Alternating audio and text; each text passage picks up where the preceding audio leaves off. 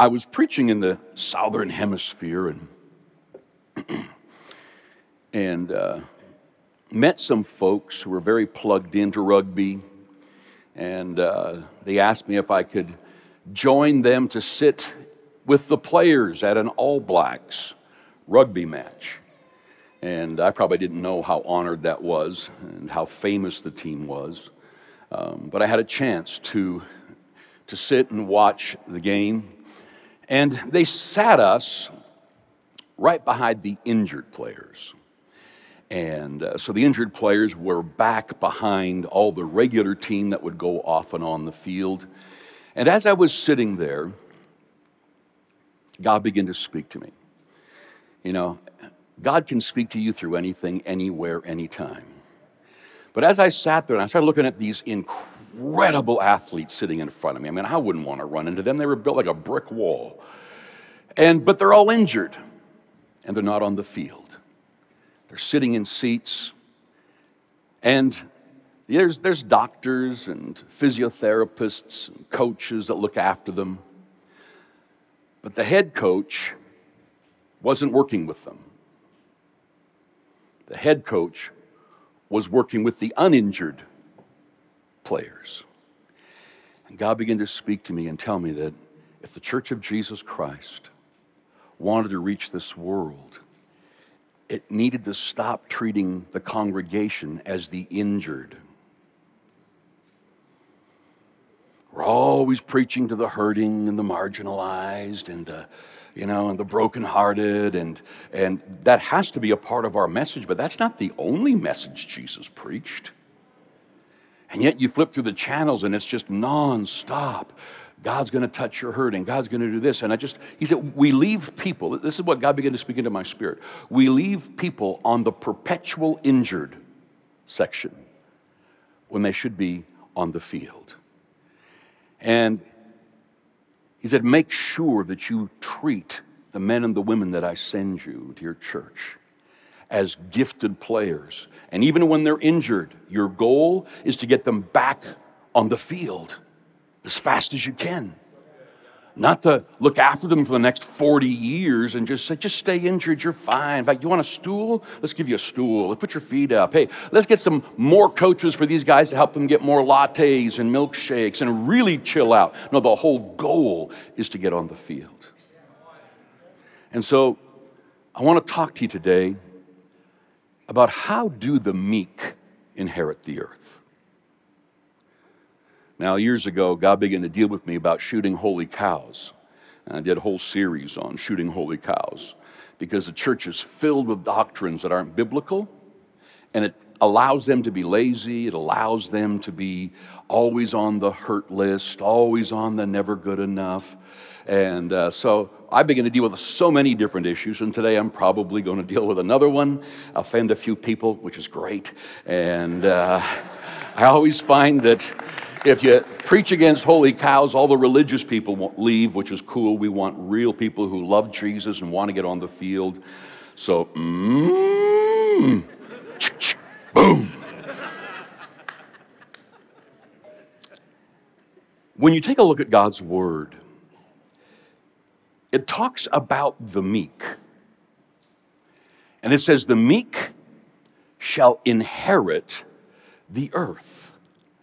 And we have such a diversity of ideolo- ideologies about this. We have some people so passive that if you came and kidnapped a child, they would not get violent or hurt you. You could come in and light fire to their buildings, farms, and they would just bow their head and, and trust that they're meek and that God would look after them. Then we have people on the flip side angry and picketing with signs that use words that come against people, as though that's for every mile of truth, there's two miles of ditch. And so I struggled with this as a young pastor because just being so passive that we just do nothing. And that one day we're going to inherit the earth. We don't even know how to run it. And so I had a conversation with a pastor who was completely up. He was a pacifist and everything, and he was, you know, and he was taking me on with something he'd heard about with me. And I said, So are you telling me that you're not going to protect your family if someone broke into your home? Well, he hadn't thought that one through. He said, I just don't like violence. I said, I abhor violence, but I have no problem using it if you start making a move on my, one of my children. You in big trouble. He said, Well, I, I don't see that in the Word. I said, Have you ever read in the Word where God told his disciples to sell their cloak and buy a sword before they went out? His mouth dropped. That's in the Bible. And I want to start there today, and I want to just give you some thoughts that'll help shape how you look at your Christianity and your place in the world.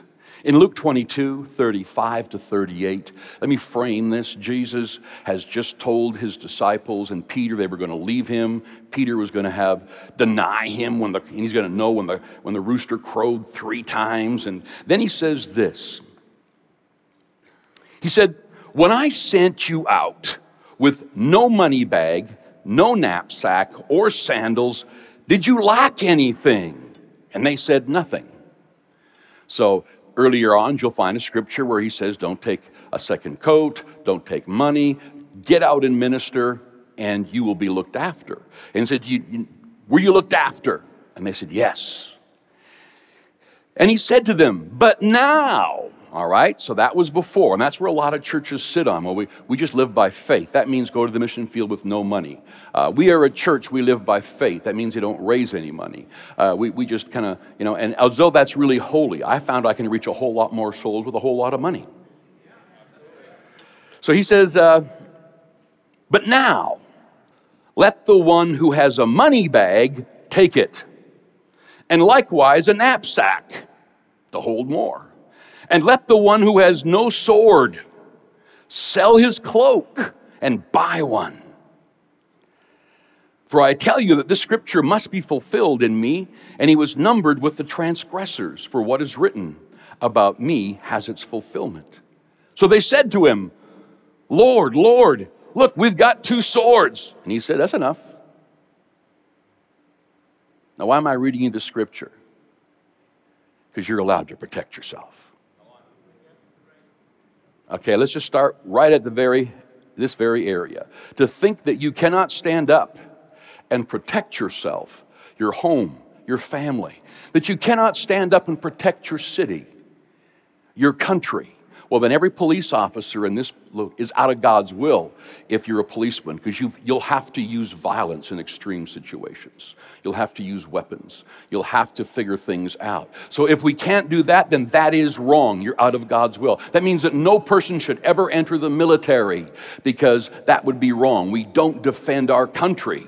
Let's take this doctrine out to the extreme. Well, if we don't defend our country, well, what do we do with the evil people out there who will walk in in a second and take it?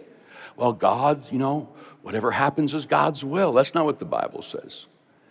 And so I want to show you first case scenario here, bam, right on the money, that Jesus said, Now I tell you, first discourse, you don't need this, just go empty handed and I'm going to look after you. So we know God's going to look after us. That's one side of our lives. But then on the other side of our lives, he's saying, take your money, take extra bags, go get a sword. And when you look at the command to the disciples as to where they were to go, you'll notice they had to cross mountains and deserts, places habited by bandits and, and, and criminals. And, and so he said, and a sword's not for buttering your bread. You know, someone will still debate me on that and go, well, you know, come on, a sword. I mean, they just needed to cut their way through the jungle. They weren't in the jungle. If you've been to the Holy Land, you'll notice that, okay? And uh, so he said, get two swords. And the word here for swords is the short fighting Roman sword. And they would use behind a shield. And so let's just recognize one thought there that we can protect ourselves as a country. We can have police forces as a city, as a province, and you can protect your home. You can protect your family. You can protect your children.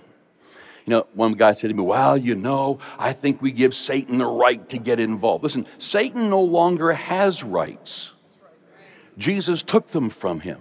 Well, if you do something wrong, you give him authority. There is no more authority. There is no word after uh, the new covenant that Satan has authority. Now, you can give him opportunity.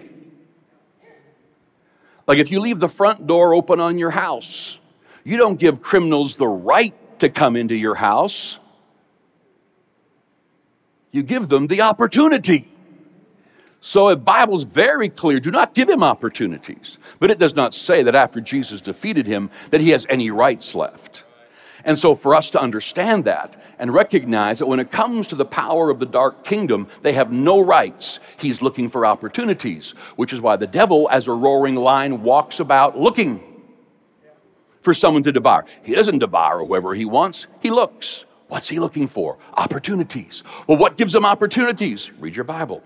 That's not our, it's not our, our session today. All right. Second Kings chapter 13 is an amazing story, and everything in the Bible has a purpose. It says here that when Elisha had fallen sick, which was the illness he was going to die from, Joash, the king of Israel, went down to him and wept before him, saying, My father, my father, the chariots of Israel and its horsemen. And Elisha said to him, Take a bow and arrows. So he took a bow and arrows. And he said to the king of Israel, Draw the bow. And he drew it back. And Elisha laid his hands on the king's hands, and he said, Open the window eastward. So they opened it, and Elisha said, Shoot. And he shot. This is the arrow of the Lord's victory. And the victory over their enemy at the time was Syria. For you shall fight the Syrians in Aphek until you have made an end of them. And he said, Take the arrows and he had a quiver full of arrows. And he said, Strike the ground. So he takes an arrow, bam, bam, bam, and he shot three arrows into the ground. And then the prophet was angry at him. And he said, You should have struck five or six times. Then you'd have struck down Syria until you have made an end of your enemies. But now you'll only strike down Syria three times. As you read the story out, you'll find that he won three battles against Syria, but they came back and continually harassed the women, the children, property, etc. So, this is showing you and I that we need to wake up. Like, what will it take for the Christian world to get up and fight? And we'll talk about how. Or do we just passively walk around like robots going, Lord willing, oh, you're going to take my house? Well, God, you know best. Okay. Oh, you want my daughter too? Lord, it's really hard, but uh, you know best. If it's happening, it must be your will because it's happening. Because if it wasn't your will, you'd stop it. All through the Word of God, you will find that it teaches us that this is a partnership between a human being and God. That was the Old Testament. And even in the New Testament, it calls the Holy Spirit our helper, not our doer. He is our helper. And so there's a requirement upon us to rise up. Now let's look at the word meek.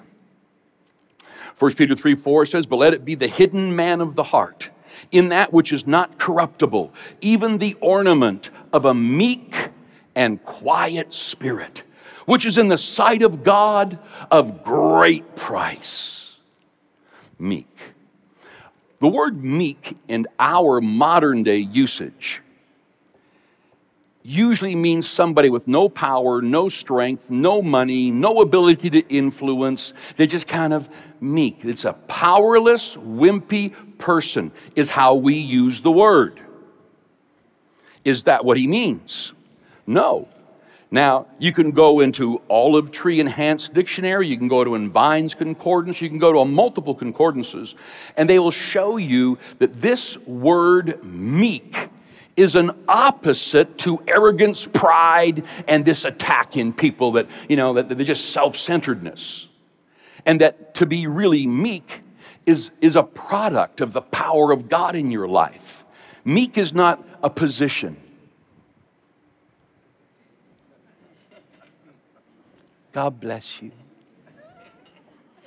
And pride is not an external position. You walk with a, an erect spine, like you've got a purpose in your step, and the first thing a Christian will do is praying for you so you don't struggle with pride. First thing they'll say. I know, I had 30 years of it. You think like with confidence, you, you, you act like an overcomer. And they'll think, oh, my, my, my, the meek shall inherit the earth. Yeah, but what is meek? It's not the position of your nose. It's not your shoulders forward. It's not a slumped, defeated attitude. The term meek is an issue of heart that only the presence of God can produce. You can't produce it with your human mind and your human reasoning. It is something that rises up. And according to the Word of God, and let me read you some of the, the things here, that when it comes to meek, um, gentleness or meekness is the opposite to self assertiveness and self interest. It goes on to talk about in different Lenski's commentaries, and you can look at people who are experts on the language. And it says, people, when they are wronged or abused, they show no resentment and they do not threaten or avenge themselves. The opposite of meek is those who are vehement, bitter, wild, and violent. And Jesus is the greatest example of meek, meekness. Now, if I was to think about the meekest animal today, I would think about a rabbit. Rabbits are meek. I've never had a rabbit attack me. I got them in my yards. I've never had a, a rabbit, you know, look at me and stare me down or come after me or prowl around me. It just takes off in this kind of foolish little hop, hop, hop, hop, hop, hop. And that's not meek. It's just kind of a sorry to all you people who have pet rabbits. I'm just going I'm preaching, all right? And it's a kind of a useless animal. I mean, it's the cowboys in the 1800s, they considered rabbits just, you know, uh, lunch. It was just fast food. They would shoot them, put them up on a fire, and there's rabbits everywhere, and, and, and that was how they actually how they ate. And if Jesus wanted us to be rabbits, then he would be the rabbit of Judah. Right? He'd be the rabbit of Judah. And we all serve the rabbit of Judah. But he's not. He's called the lion of Judah. Now, let's think about this. Meek means that you, a work of the Spirit, which means the fruit of the Spirit is the work of the Spirit in your recreated spirit, which means you walk in love, which means you walk in joy, you walk in self control. Leaders who are arrogant, self centered, and proud are the ones who are destroying our planet right now.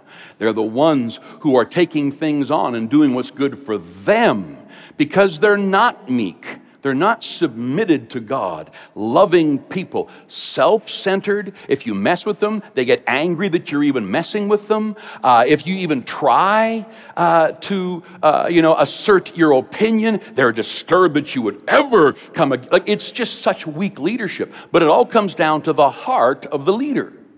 If you're meek, the word meek simply means and powerfully means that we're, as you grow in leadership, that you cannot be baited into wrong decisions. For you guys who are here and some of the women who like UFC, you'll notice that fighters who lose their temper very quickly get taken out. Because rage and anger always makes you make wrong decisions. And their, their ability and their giftedness in the ring to fight and the art uh, of defense and fighting that you stay cool. Stay cool and stay relaxed, and you'll outthink them. And the, the skills that you have will be used in a very excellent way to win at the end. And the same is true in life. If you're in business, and you get irritated because someone's bidding against you and, and you know they're maybe they're slipping him some money behind the scenes and you're trying to do make a living and, and you get irritated and you get angry you're gonna you're gonna make mistakes God has no problem giving you creative ideas and ways to bless you outside of all the lying and the cheating and the backstabbing of the enemy in business, in politics, and in every area. It does not, he's showing us that the end doesn't justify the means, but the means are crucial. That's how you lead, how you live, how, how you function is vital. So to be meek, it's not weakness. It is supreme self control, a work of the Spirit of God in your recreated spirit. It is power under control. So you can't call a rabbit meek, there's no power to control. But you could call Jesus meek because at any given time, he could have called 10,000 angels to destroy the world and set him free. He said in John chapter 10, ha, no one takes my life. No one. And when they tried, he would walk right through the middle of them. They didn't even know where he went. The presence of God either cloaked him or they couldn't see him. We don't know. But the very presence and the gift and the gift of the Spirit upon him just kept him help. And they tried to kill him. They tried so many times, and it wasn't until, all right, it's my time. And he freely laid down his life. And then Jesus says to you and I, as he is, so are we in this world. So we're to be like Jesus, which means you're not a bunny Christian. You're not a rabbit Christian. You are meek. Absolute, incredible power under control. Now, the word here, and I'm out of time. You'll have to get the second service's message to get the rest of it. Let me just close down here. The word pros in the Greek is the word meek. Now, in the Greek language, for times of war, when they would train a horse for war, they would call that horse when it had completed its training. That horse was pros. That horse was meek. What do they mean? It means power under control. You know, even if you, for those of you who love horses, and, and I love the Wild West, I'm always reading books there, and they'll talk about catching these wild horses, and they'd want to break them, not their spirit, they would just want them to be rideable. And if you broke the spirit of that horse, and this proud stallion that, that ran the deserts and the meadows was a defeated horse, then you're just riding a nag. But if you get him to keep his spirit and his power, but that he would accept the saddle and he'd accept the bridle, and that lucky cowboy could get back on the back of that horse, you had one stunning, incredible horse. You had incredible power under control.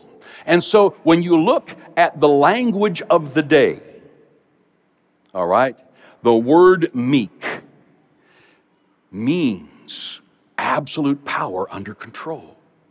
It doesn't mean pathetic, wimpy, do nothing, put up with anything, let everybody do what they want, when He's telling us that we are to make a way, that we're to go into the world, we're to preach the gospel, we're to win cities and nations. How are we going to do that? Sitting in our churches, praying, being meek. Isaiah 29 19, the meek shall increase their joy in the Lord. Psalms 147 6, the Lord lifts up the meek. Psalms 25 9, the meek will he guide in judgment and teach his way.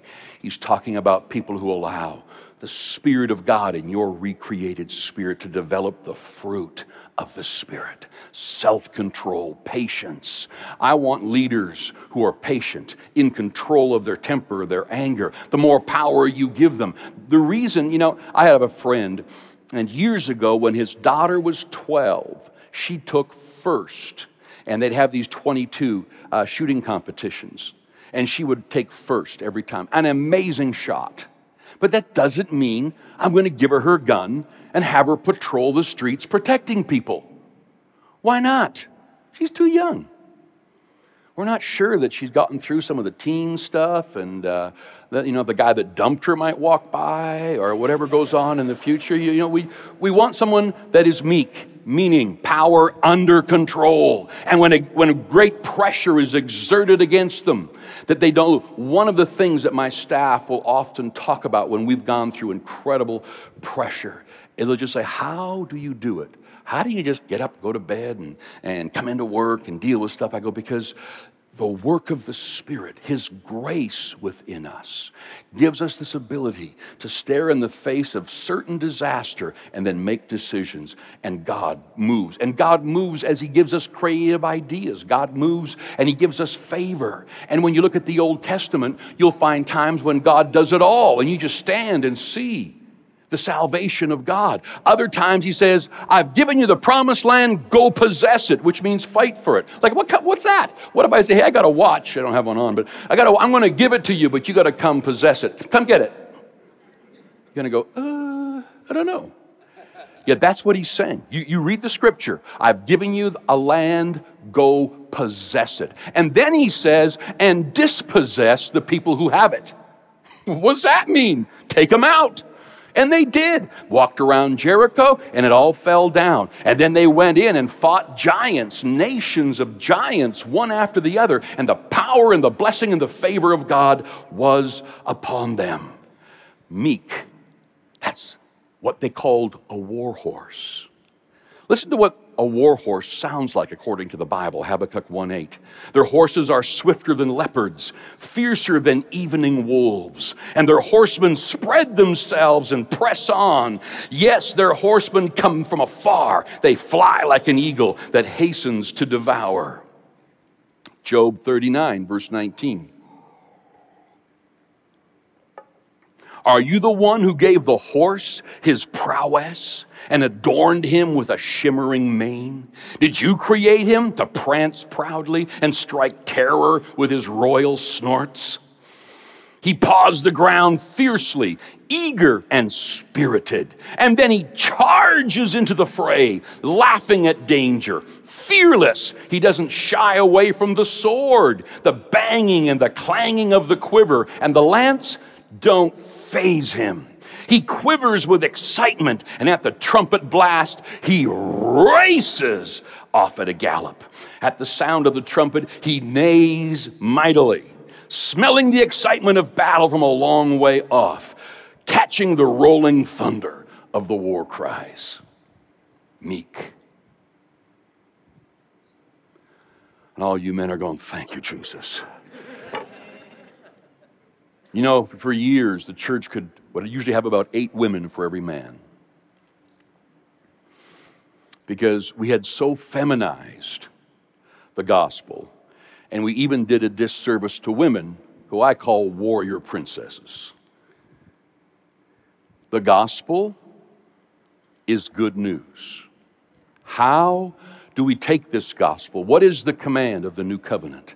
Jesus said to his disciples, Get out amongst the world. Get out amongst the world. Lay your hands on the sick and they're going to recover. Speak with new tongues.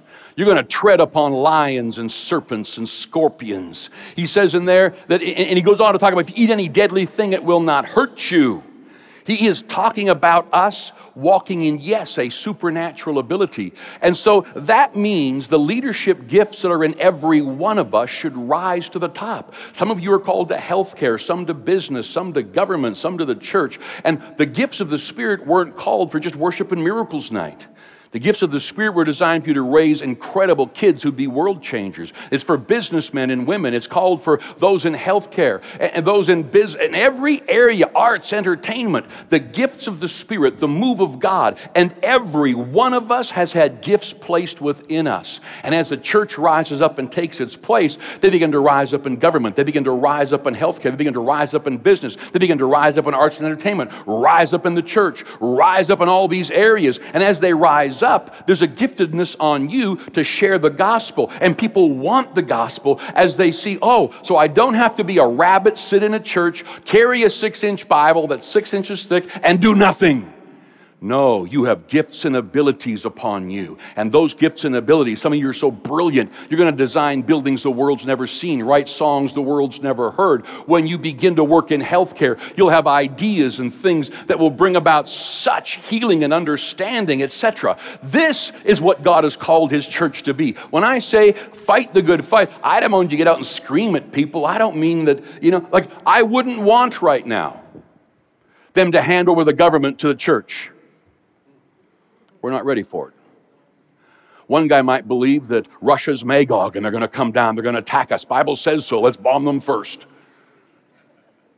Or they use the Bible for some obscure thing. No, no, no, no, no. If We want wisdom. But it's time to prepare the church of Jesus Christ and try to get them to be convinced that meek is not to be rabbits. We don't serve the rabbit of Judah. We serve the Lion of Judah, which is power under control. And if you've got the Spirit of God within you, then you've got protection and healing and wisdom. You can tread upon lions and any of the power of the enemy that comes at you. If they try to poison you, kill you out, you won't be afraid of the arrow that flies by day or the terror that comes at night. When you begin to look, you're going to be the head and not the tail, above and not beneath. He's not talking about you and I going out and stabbing people, killing people, shooting people. No, he's talking about the presence of God rising up in us and us leading and convincing and the power of God getting people saved. So we begin to see this phenomenal, stunning kingdom of God advancing. And as the kingdom of God advances, it always takes from the kingdom of darkness so that we can see them make heaven. I got to stop there, my time is up. Father, we pray today that you'd cause each of us to think about the beliefs of our heart and the systematic religious training that we've received. And Father, I'm believing you that here it Springs. Father, the gifts that you've placed with every, in every one of us will rise up and with excitement and passion, with the anointing of Holy Spirit, being filled with the Spirit, with operating in the gifts that are added to our natural gifts. Father, you're going to use us to rise up, and we'll be new covenant Solomons and Davids. Will, Father, lead to victory in so many areas of our society. Let the weak say, I am strong. I declare that over us. Guide us and lead us in all the adventures that you've called us to in the near future. I pray this in your wonderful name. And everybody in agreement said, Amen. Did I help anybody today?